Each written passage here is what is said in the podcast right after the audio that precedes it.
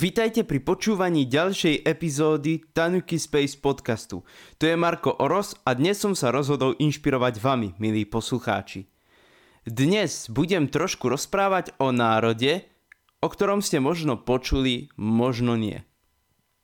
Možno, že vám niečo povie slovo Kurdistan alebo Kurdi. Ale čo sú to Kurdi? Čo to je za národ? Tak, aby ste vedeli, Kurdi žijú na území Turecka, Iraku, Sýrie a Iránu, tej časti, kde sa tieto krajiny stretávajú. Tento región sa nazýva podľa nich.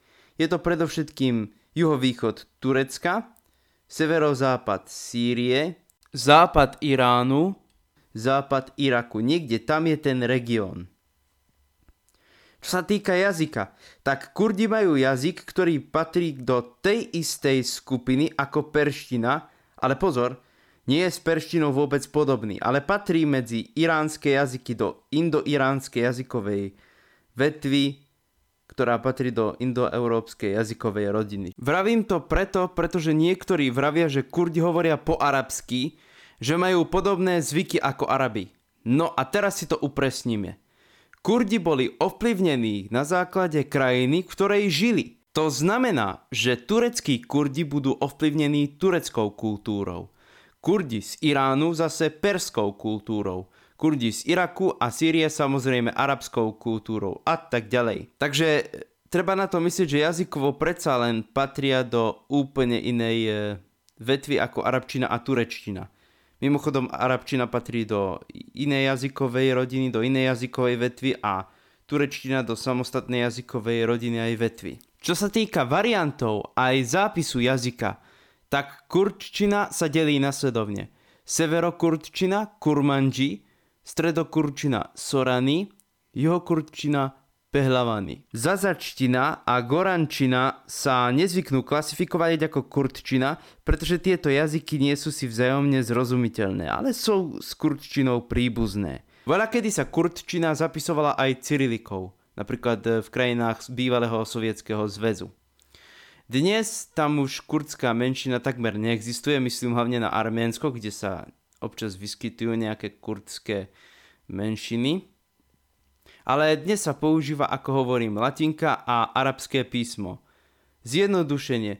V Turecku a v Sýrii sa používa latinka, zatiaľ čo v Iraku a v Iráne arabské písmo. Kurdská latinka alebo arabská latinka sú odlišné.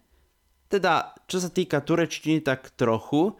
Čo sa týka perštiny a arabčiny, taktiež tam môžu byť rozdiely. Na počítači mám kurdčinu, ktorá je zapisovaná iba latinkou, nie arabským písmom.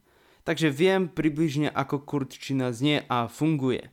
Kurdi sa nachádzajú aj vo veľkých mestách ako v Istambule, čiže nie len v Kurdistane. Vo všetkých štyroch krajinách, ktoré spomínam, čiže kde je Kurdistan, v Turecku, v Iraku, v Iráne a v Sýrii Kurdi čelia diskriminácii, genocíde a politickej asimilácii. To, či je to pravda, to neviem, pretože som nebol v Kurdistane. Ani som sa so žiadnym Kurdom o tom nerozprával. Na druhej strane ich chápem, je to samostatný národ. Čiže to je, čo sa týka Kurdov ako takých. Čo sa týka kultúry, ako spomínam pri jazykoch, keď som skúmal kurdskú hudbu, tak samozrejme v Turecku táto hudba bude ovplyvnená tureckou hudbou, v Sýrii a v Iraku zase arabskou hudbou a v Iráne perskou hudbou. Ale jazykovo je to ten istý jazyk. Hoci je zapisovaný občas v latinke, občas v arabskom písme. Čiže ako spomínam e, pri jazykoch. Čiže čo sa týka jazyka, tak ešte raz. Kurdi hovoria v kurdčine, ale hovoria v závislosti od krajiny, kde žijú. Po turecky, po persky a po arabsky. Čiže to je, čo sa týka Kurdista... Čiže to je, čo sa týka Kurdistanu a Kurdov. Ja pevne verím, že ste sa niečo nové dozvedeli. Teším sa na vás pri ďalšej epizóde. Lúči sa s vami Marko Oros. Podcast.